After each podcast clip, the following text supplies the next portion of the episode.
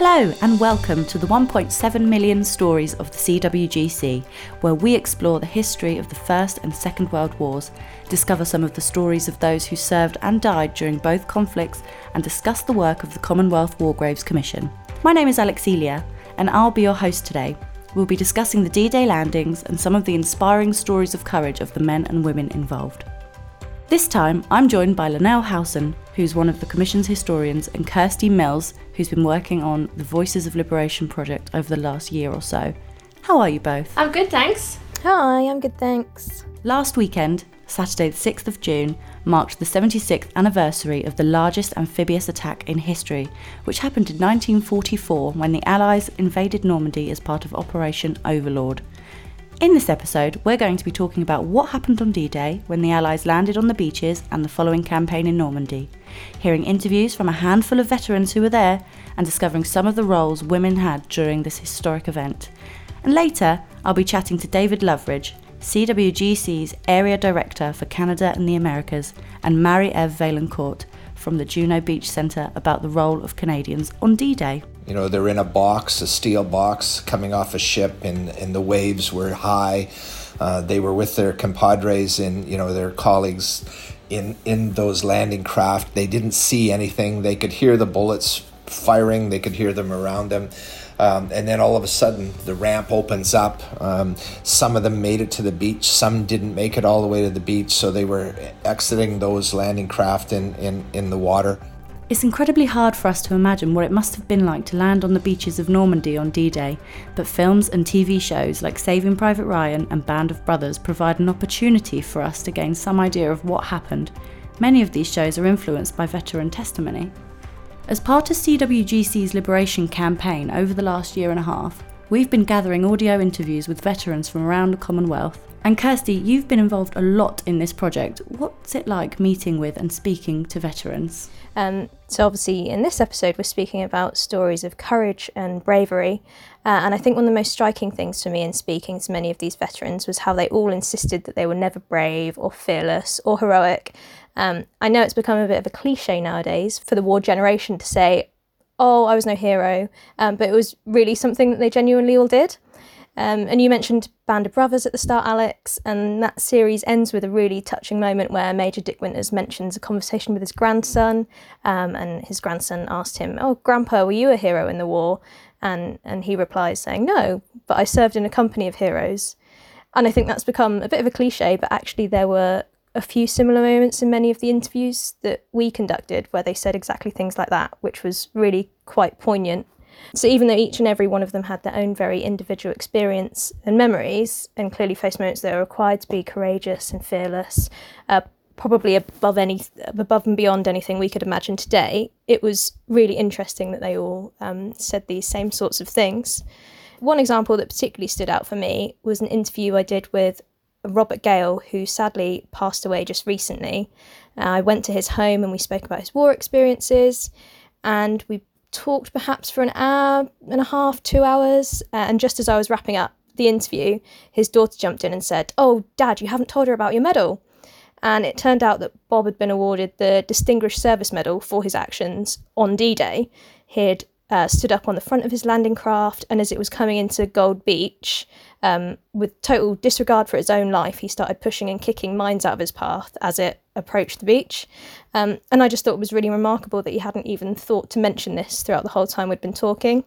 As much as it is a cliche to talk about stories of courage and bravery when you talk about these interviews with veterans, and say that these men are always really humble, and, you know, I'm no hero, I think it was the most fascinating thing for me was to see that they all genuinely thought stories we might perceive now to be courageous and extraordinary were just a part of them doing their duty. We're going to be playing a few clips from the Sound Archive. And first up, Kirsty, you've chosen Ken Cook.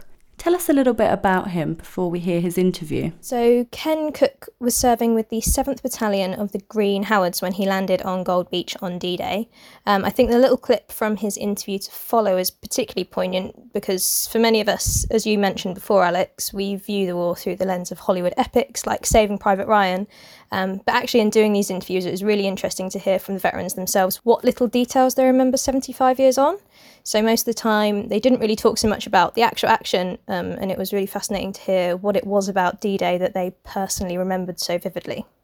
Now, people have asked me, what was it like? Well, to me, as an 18-year-old, it was like a Boy Scouts adventure. I'd never been on a ship before. I'd only been on that beach once when I was a little kid. And it was all excitement to me. My friend Ken Smith, he says he wasn't frightened, he was terrified. But I was opposite to him, I don't know why. I was... As we were going into the beach, I was leaning on the side of the landing craft, watching the battleships, the rockets, and all the noise and carry-on that was going on the beach. And that's what I was doing. I won't say I was enjoying it, but it was just like a big, giant fireworks night to me. You couldn't see the beach at first for smoke and dust and different things. Anyway, we landed on Gold Beach. And my feeling was, as I stepped into the water, and I had the same feeling as people who were walking down the street, accidentally stepping a puddle of water where it's been raining. They said, I said, what do you say? Oh, look at my socks all wet through. And that's my explanation of how I felt when I landed on Gold Beach. All I was bothered about was my wet socks. Bothered about the shells, the bullets or whatever was happening round about me. My wet socks, when am I going to get dried or changed or whatever? That's so interesting. Of all the things he could have remembered from that point in his life, it was his wet socks. It's so amazing to me, whenever you read or listen to veteran testimony, some of the, what seems to us quite random things that stick in their mind. He's chosen such a wonderful picture there to give us all, because we all know how terrible it is to just stick a sock into something and make your foot wet, and that in amongst all of the loudness and the importance of this huge thing that he was taking part in, that this is what he likes to tell people afterwards. They are part of 100,000 people, more than 100,000 people heading towards Normandy. They're part of turning the tide in the Second World War.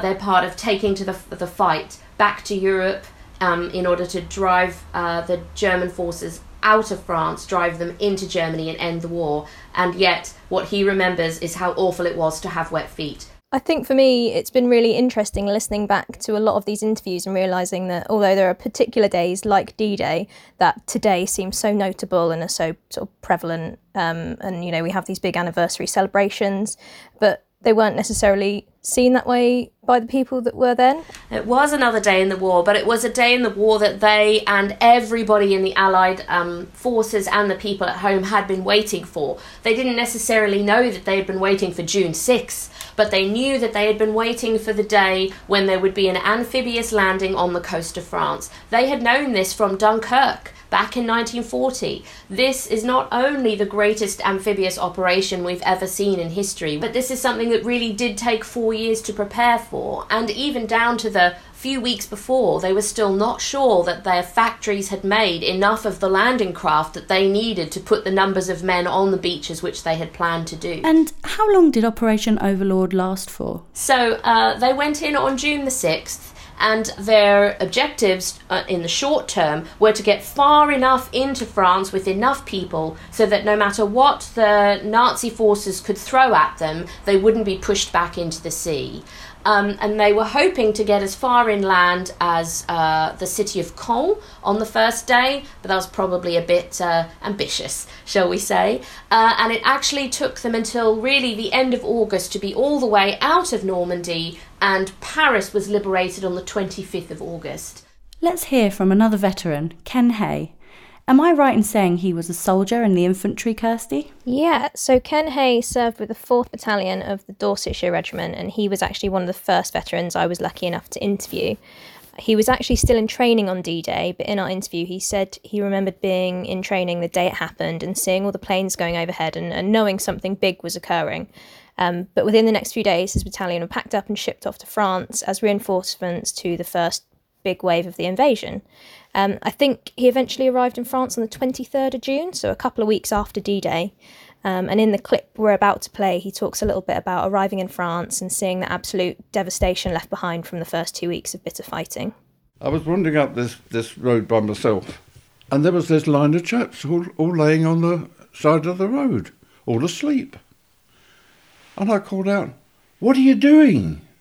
And then I realised that the one in front only had half a body.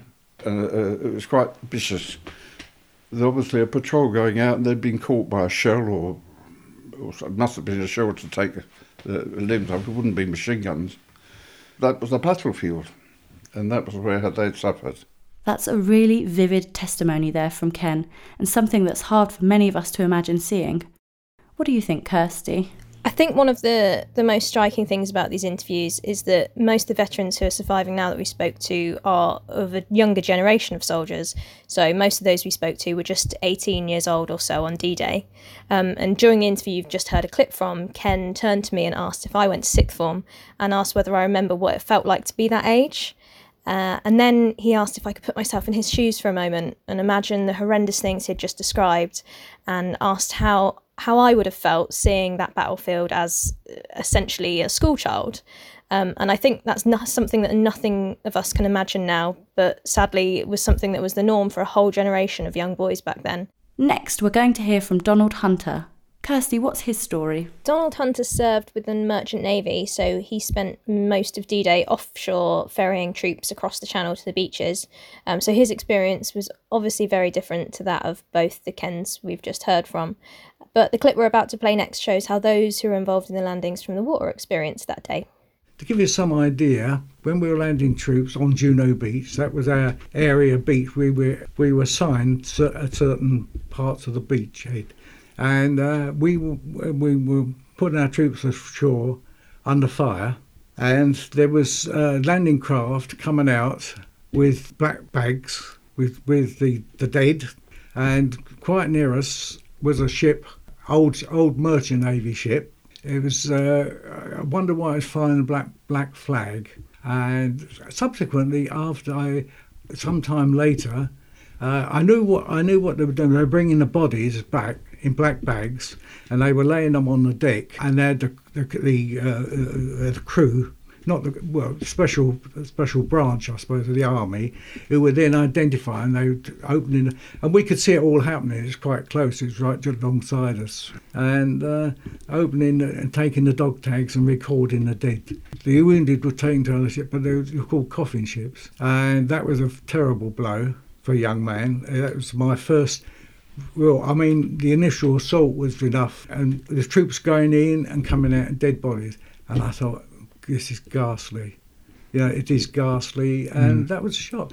But anyway, I was very lucky, so I came through it. But yes, it was very bloody. I see it vividly, but it's difficult to transfer the actual horrors of it at the time. I think, building on what I said earlier about Ken, Donald reiterates in that clip the fact that this really was a terrible blow for a young man to see all these bodies. I think a lot of veterans skirted around talking about their experience in any real depth of detail in a lot of the interviews we did, and obviously the ones that we've chosen here are both quite graphic. I imagine, obviously, it wasn't something they particularly wanted to remember or talk about, but those that did bring it up always said something about it being really quite difficult to put the horror into words of how horrendous that day was. I think Donald Hunter was 18 when he was a radio operator on one of these landing ships. He was on a landing ship infantry, so he was actually going all the way up onto the beach to open the gate and let loads of infantry out into the battle. And Lynelle, obviously the people on the ground were a big part of the Normandy campaign, but they weren't the only ones involved. If we look at the hospital ships themselves, their nursing staff were women, weren't they? They absolutely were, yes. So the hospital ships that were in the Channel in the early days of the invasion, the nursing staff were women. And There were also nursing staff in the mobile hospitals that were just waiting to come over. As soon as there was enough room in the beachhead, they were going to bring full-on hospitals under tents across into France and of course, bring nurses with them. So throughout the Second World War, nurses are in nursing really quite close to the front line. And really, it's important to think of the sea as being the front line all the time, because it was very dangerous for anybody to go to sea in ships during the Second World War. The U-boat threat was huge from the beginning until literally the end, with some ships being sunk even on V-Day or shortly before. And the other very dangerous thing at sea were sea mines. You wouldn't run into one in the middle of the Atlantic, but in the English Channel, oh heck yeah, there were sea mines. And unfortunately, a hospital carrier ship called the Amsterdam was hit and sunk by a sea mine off the coast of Normandy. This was a lovely ship. It was actually a purpose-built hospital ship, so it wasn't something that had been turned into it from like a pleasure cruiser. So from a staff perspective, they were excited to work on it because it was a really great, up-to-date, modern piece of emergency medical care facility. So in fact, a nurse called Molly Evershed wrote to her sister when she knew she was going to be attached to this ship and she'd gone to see it. She said, "It's amazing. It is an absolutely smashing ship, and I can't wait to make a worthwhile contribution to the war by serving on it." So she was serving on the Amsterdam with Nurse in Charge Fields on the 7th of August when they struck a mine, and the ship was full of badly wounded soldiers. And they knew that these wounded soldiers, of course, would not be able to get themselves off the ship by themselves, unaided. And so they, these two nurses, went up and down, into the sinking ship to go and fetch as many patients as they could. And they were able to save 75 men before the ship sank, with both of them still on board trying to rescue people. So these two wonderfully brave ladies are commemorated by name on our Bayeux Memorial because they have no known grave or no grave but the sea. I think it's really important to remember that even though they weren't on the front line, they were still putting themselves in harm's way to help others. Can you tell us a bit more about where those who lost their lives during the fighting on D-Day and the Normandy campaign are now commemorated? Today, we commemorate over 22,800 servicemen in Normandy who died in June, July and August of 1944. And we do this work in 97 cemeteries and on the Bayeux Memorial. We have over 100 cemeteries in the Normandy area, but I was looking just really specifically at the ones that have dead in them from those 3 months. And those cemeteries are a beautiful cross-section of the Commission's approach to commemoration. There are some really, really large ones that people who are listening may have been to on a visit to battlefields or just to a nice place in France on holiday. They may have gone to Bayeux War Cemetery, where we have just under 4,000 burials. There are 6 other really large cemeteries, and then it ranges right down through smaller and smaller and smaller until you get to just a few very little ones left as they were first made immediately after the fighting or during the fighting, with just relatively small numbers of people in. Kirsty, you've spoken to some veterans about visiting our sites and their fallen comrades. Tell us what it means for them to be able to visit a place where they can remember their friends. Yeah, so interviewing these veterans for me was a pretty moving and quite humbling experience, especially those who spoke to us about close friends commemorated by CWGC. One of the most emotional experiences, I would say, in doing these interviews for me was during an interview with Ken Hay, who we've already heard from. But towards the end of our chat, he produced a poem that he'd written about his fallen comrades and about CWGC sites, and asked if we'd mind if he read it out to us, which obviously we didn't, and halfway through the poem his voice started to waver, and it was really quite heart-wrenching to hear him reading these words about one of our sites. I think we're going to play a clip of that poem for you now, so you'll be able to hear the emotion in his voice as he reads this poem. So here we lie, stilled for all time, under this foreign sod, some with number and name above, some known but to God. Keep us in mind whenever you pray, as we will pray for thee, that at the last trump we'll meet again, here in eternity.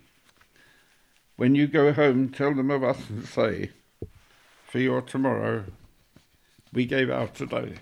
I find listening back to that poem really, really quite heartbreaking. Ken wasn't the only one who produced poems about our work during interviews. There are actually quite a few of them, and I think it's really quite moving that, you know, these veterans have been so moved by the continued work of the commission that they've gone off to write poems and that sort of thing about them. Obviously, a lot of them go back and continually visit every year or for big anniversaries, and these sites mean a lot to them. It is, it's always special to go and stand in front of a headstone and look at the information about the person and look at the inscription that the family may have asked for on the bottom and try to imagine that person and try to imagine that family and try to imagine what it meant to them for that person never to come home. But to be able to go there and know the person personally, to have fought with them, to have made them tea, to know which one of the rations they preferred to eat over all others. That just must be a terribly sad, but also, I hope, something a little bit better, a positive thing to be able to go and see them in a beautiful place where they're forever treated in the way that they really deserved for what they did and for what we owe them. Thank you so much to Kirsty and Lynelle for talking to us today. We'll hear from them both a little later in the show. After the break, I'm going to be joined by David Loveridge and Marie-Eve Vaillancourt to learn more about Canada's involvement in the Normandy campaign. Join us in remembering the men and women who made the ultimate sacrifice for peace across the world by sharing your tributes at our Wall of Remembrance. You can share a couple of lines and a photo about a loved one by using the hashtag #ShareYourTribute or by visiting the website. Do you want to help engage the next generation with the stories of men and women who lost their lives in the two world wars? Then join the Commonwealth War Graves Foundation today and help to support our education programmes, digital exhibitions and much more to help keep their stories alive. Visit the website to find out more at www.cwgc.org/support-us.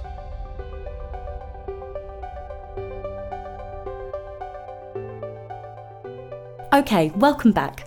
Thousands of Canadian service personnel were involved in the D-Day landings on Juno Beach. Over 1,000 Canadian service personnel were killed or wounded on D-Day, most of whom are commemorated in Bény-sur-Mer Canadian War Cemetery, located not far from Juno Beach. To discuss the Canadian involvement in the Second World War and on D-Day, and some of the stories of those involved, I'm joined by CWGC's Area Director for Canada and the Americas, David Loveridge, and Exhibitions and Development Manager at the Juno Beach Centre, Marie-Eve Vaillancourt. Welcome to you both. Good morning. Good morning. Before we discuss Canada's role in D-Day, David, can you give us some background as to why Canada was involved in the Second World War in the first place? Yeah, I'd love to. So the First World War was a start for Canada, but the Second World War really for us was a defining event, I think, in Canadian history. It transformed what was a quiet, sort of agrarian country on the fringes of the global affairs into a critical player in the 20th century's most important struggle. So Canada carried out a vital role in the Battle of the Atlantic, and we participated in the air war over Germany. We contributed forces to the major campaigns of Western Europe beyond, probably well beyond what might be expected of what was a really small country at the time. We only had 11 million people. Despite the losses of Canadian lives, the war against Germany and the Axis powers sort of made Canada grow up, I think, is probably terms that I've heard before. It elevated the role of women in our economy. It paved the way for Canada's membership in NATO after World War II, left Canadians with a legacy of really strong legacy of military service and sacrifice. And it's given us our military history where names such as Dieppe and Hong Kong and Ortona and Juno Beach are now part of the Canadian lexicon. And Marie-Eve, Canada played a really important role in the Allied efforts to take back Europe. Can you talk us through what Canadian forces did during the D-Day landings in Normandy? Our part in D-Day is smaller, of course, than the British and the Americans, where they each have two beaches and we only have one. Our role is to take the plains of Caen, which is a city that's just beyond Juno Beach, about 20 kilometers inland. And we happen to face a really particular area in Normandy, where Normandy is quite hilly and full of bocage country. The terrain that the Canadians had to fight through and fight for past D-Day was flat land, so it was tank country. And this is where Canadians faced the largest amounts of German armored divisions in Normandy. So our role is quite high, though we do want to remember that although we landed 14,000 Canadian troops on D-Day, 6,000 British troops augmented our ranks and allowed us to particularly accomplish great successes with special tanks and DD tanks and the sort, and also obviously have the help of the British engineers to clear the beachhead and make their way inland. We were listening to some veterans earlier who were recalling what happened to them on D-Day, but can either of you imagine what it must have been like for Canadian forces to land on Juno Beach under such heavy fire? So you see articles and you see documentaries on the landings and D-Day, and I think it would be very scary. You know, they're in a box, a steel box, coming off a ship, and the waves were high. They were with their compadres and, you know, their colleagues in those landing craft. They didn't see anything. They could hear the bullets firing. They could hear them around them. And then all of a sudden, the ramp opens up. Some of them made it to the beach. Some didn't make it all the way to the beach, so they were exiting those landing craft in the water. I think it would be very scary. And then when you hit the beach, they were under fire, you know, right from the very beginning.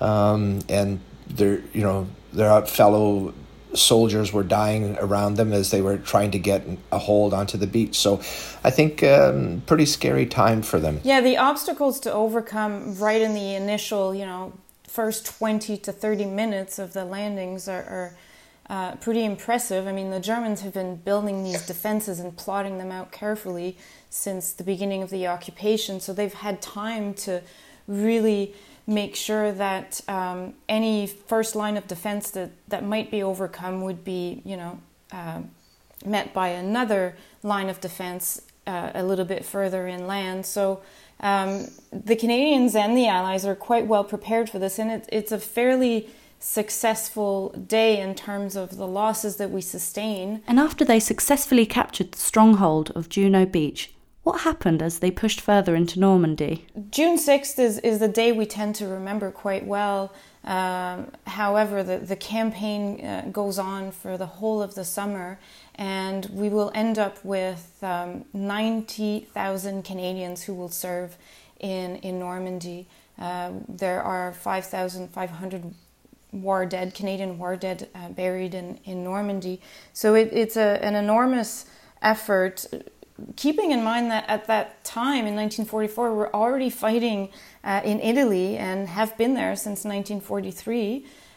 We have been committed to the Battle of the Atlantic with our Navy, and have been quite active with the air war with the RAF and the RCAF campaigns. So we're really stretched to the very thin of our limits, given that this is all a volunteer service, right? There's no conscription for overseas service until after the Battle of Normandy. So we really have committed as much as we could, and the sustaining the losses for this continued fighting, it becomes really, really difficult.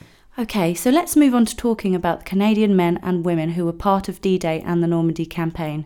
Are there any stories of Canadian service people who stand out for you personally? Yeah, I think that was a tough choice. I know we were thinking of who that could be. So I reached out to one of our colleagues, Max Dutton. We've chosen Chaplain Walter Brown, who's buried in Bény-sur-Mer Cemetery in France. So the cemetery itself, Bény-sur-Mer, was selected as a location of the permanent Canadian cemetery because of its proximity to Juno Beach. And so Chaplain Walter Brown was part of the forces that landed at Juno Beach. He was born in 1910 in Canada, in Ontario. He went to university to become an Anglican minister. In April 1941, he volunteered for military service with the Canadian Chaplain Service. He was attached to the Sherbrooke Fusiliers Regiment and was one of the very first chaplains to land in Normandy. So he landed in the landing craft and with the Sherbrooke Fusiliers, and as his unit pushed inland and was helped, he was at the rear of those troops, but he was helping carry wounded men to aid stations, and somehow got separated or somehow got surrounded and was captured by the soldiers of the 12th SS Panzer Division. He disappeared. They didn't know what happened to him. They couldn't find him. And then 34 days later, at the side of the road near the village of Bény-sur-Mer, they found his remains. He'd been stabbed to death by his captors and left at the side of a road. So today, you know, he was one of those soldiers, an officer, obviously, but also a chaplain. He's buried in Bény-sur-Mer in France. And looked up his grave marker, his headstone, and the inscription says, "Greater love hath no man than this, than a man lay down his life for his friends." John 15:13. So, he's my choice today of one that I'd like to remember from the Normandy raid. One that often comes to mind for me is Captain Fraser. He fought with the North Nova Scotia Highlanders and was killed June 7th in the actions of this unit trying to take a small village called Otsy, where the Germans had reinforced their positions quite strongly just beyond the Abbaye d'Ardennes, which is the high ground that the German elite troops that arrived at midnight June 6th to push the Allies back at sea. And he fought there. He was captain of C Company, and he literally was the last man left there holding the position. And so he ordered his men to abandon him, to retreat, and he held the position and fired the very last round of his machine gun on his own until he died. So his actions speak of the courage and the incredible, just no giving up, you know. And actually the North Nova Scotia Highlanders motto is no retreating footsteps, right? So he did just that, sacrificed himself to make sure that the Canadians would not abandon this position, and the fighting was quite fierce around that area. And it's one of those stories that you know, it's hard to relate to it, but I found out more about him because a high school friend of his contacted us, and he wanted a picture of his buddy's grave in Normandy. He'd never seen it in his entire life, and here we were, you know, 70 years after, sharing photos of the grave, and it meant the world to him that somebody, you know, all the way in Normandy was able to bring the information back to him, provide him the context in which his high school buddy died, and put you know, an image around this person that it's left a huge imprint, I think, in Canada, where those that did not go over, who lost friends, you know, they go through their entire lives wondering. So that was a pretty special moment for me, one that comes top of mind when I think of this cemetery. Two inspiring stories there. Thank you both very much for sharing those. David, after the fighting ended, the Commission made the decision to create special Canadian war cemeteries in Normandy. Why was that? That's actually a really great question, Alex, because it's interesting when I was again over in Europe and seeing the Canadian cemeteries. Why are they there, and why are they named Canadian? So when the IWGC was founded, Fabian Ware wanted the cemeteries to reflect the cooperation that existed between all of the Allies. And so That was both in World War I and World War II. And so he thought that service personnel from so many different nations had fought together, and therefore they should be buried together. And so the guidelines were that they would be buried in a common cemetery, that everything about it, some of our principles around, no favoritism, no distinction would be there.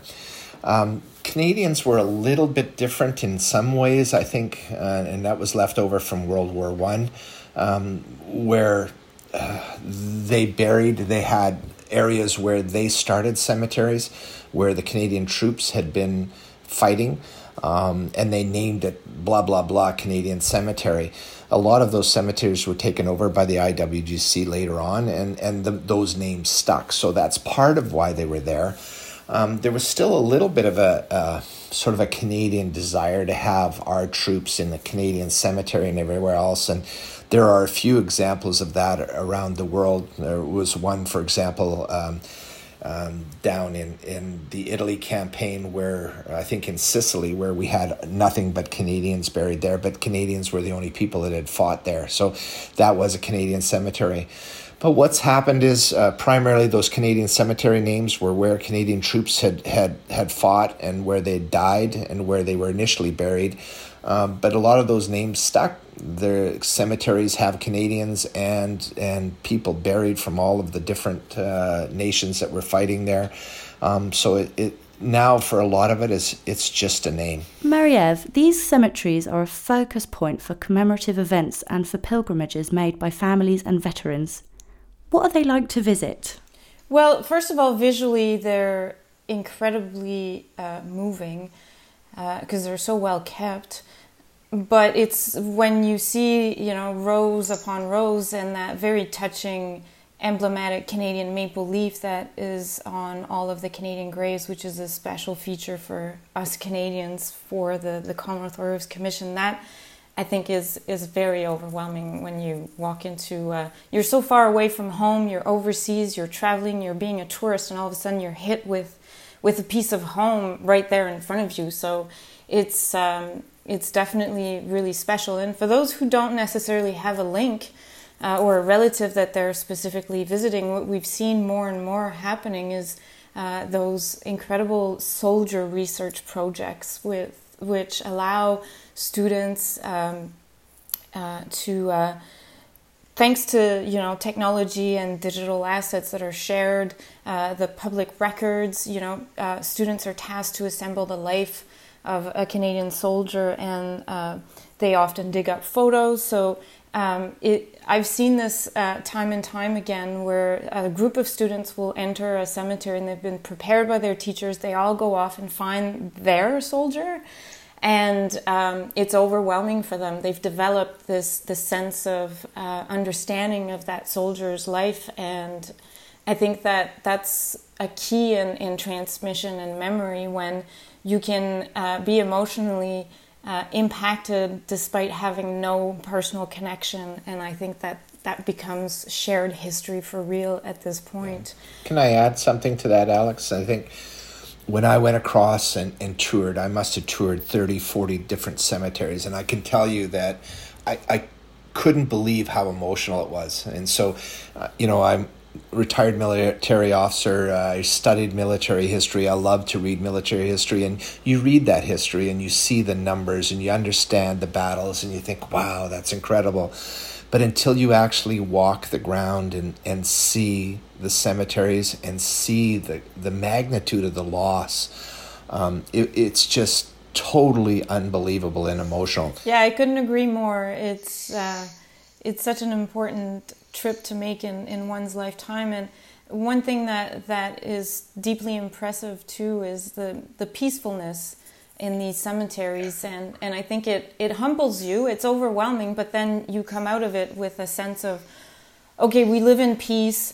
There's no bombs falling on our heads. It kind of inspires you to appreciate that we live in peace and to feel that sense of peacefulness is a pretty powerful experience. Okay, well, thank you both very much for joining me today. It's been fantastic to have you on the show and learn more about the Canadian involvement on D-Day and the Normandy campaign.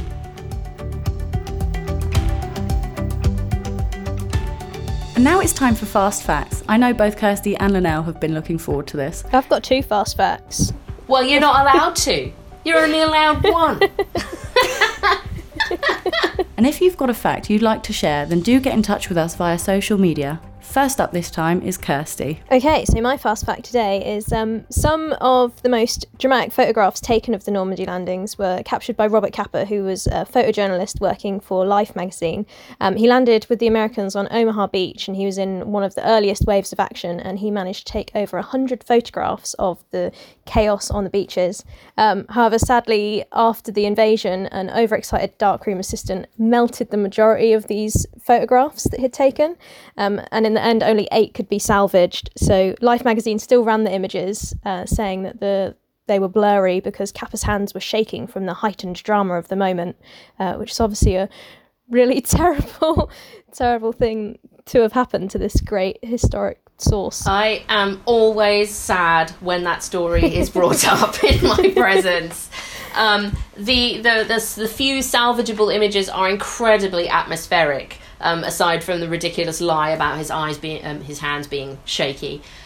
They do give you a feeling of much more, a feeling of the busyness and the rush and the danger than chaos, and the chaos. Well, I cannot imagine going into the thick of it and then coming out with just 8 images. I would be devastated.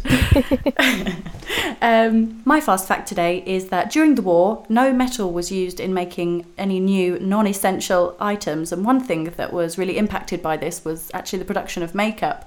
Many companies had to stop using metal packaging for things like lipstick tubes and powder compacts, which meant that they had to just move to plastic. And this could actually be part of the reason why it's all plastic today. That's really interesting. Plastic was super new at the time, which meant that this was an opportunity to play around with like a new technology and see what they could make of it.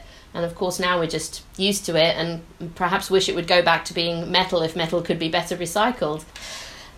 So my fast fact today is that sometimes your reputation can help the war effort in a way that you might not expect. So the Allied planners knew that the Germans were listening to our radio traffic and getting our newspapers.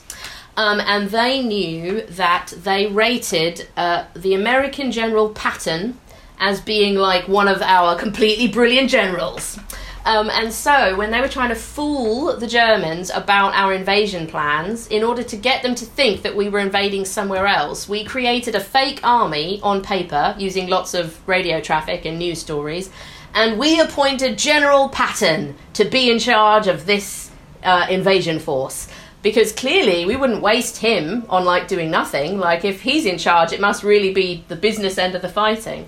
And so he was put in charge of a force that didn't exist, in order to use his reputation to help fool the Germans about where we were going to land, whereas other far less famous and well regarded in Berlin people were put in charge of the force that was actually going to hit the beach on the 6th of June 1944. Wasn't it so successful that actually they continued to believe that there was going to be a second invasion elsewhere? Like many weeks after D-Day, they still thought, well, there's going to be a second invasion somewhere. This is just the first one. Yeah, they're going to hit us twice because, you know, we know what they've been up to. Yeah. They really went like full theatre in order to try to make the Germans believe that they were coming to a different part of France or indeed to Norway. So that brings us to the end of this episode. Thank you very much for listening, and a huge thanks to my guests this week, Kirsty, Lynelle, David and Marie-Eve. Next time, Max Dutton will be here to discuss the Royal Navy. He'll be taking a look at the changing roles of the Navy during both World Wars, some of the stories of those who served and how we commemorate them today. Be sure to hit that subscribe button so you'll get the next episode wherever you enjoy your podcasts. If you like what you've heard from us so far, leave us a review and don't forget to tell your friends and family about this podcast. The 1.7 million stories of the CWGC was brought to you by the Commonwealth War Graves Commission. We'd like to thank our guests Kirsty Mills, Lynelle Howson, David Loveridge and Marie-Eve Vaillancourt. This episode was hosted by me, Alex Elia, and produced by Jack Sheeran. You can discover more about the work of the CWGC or research your own family history on our website at www.cwgc.org.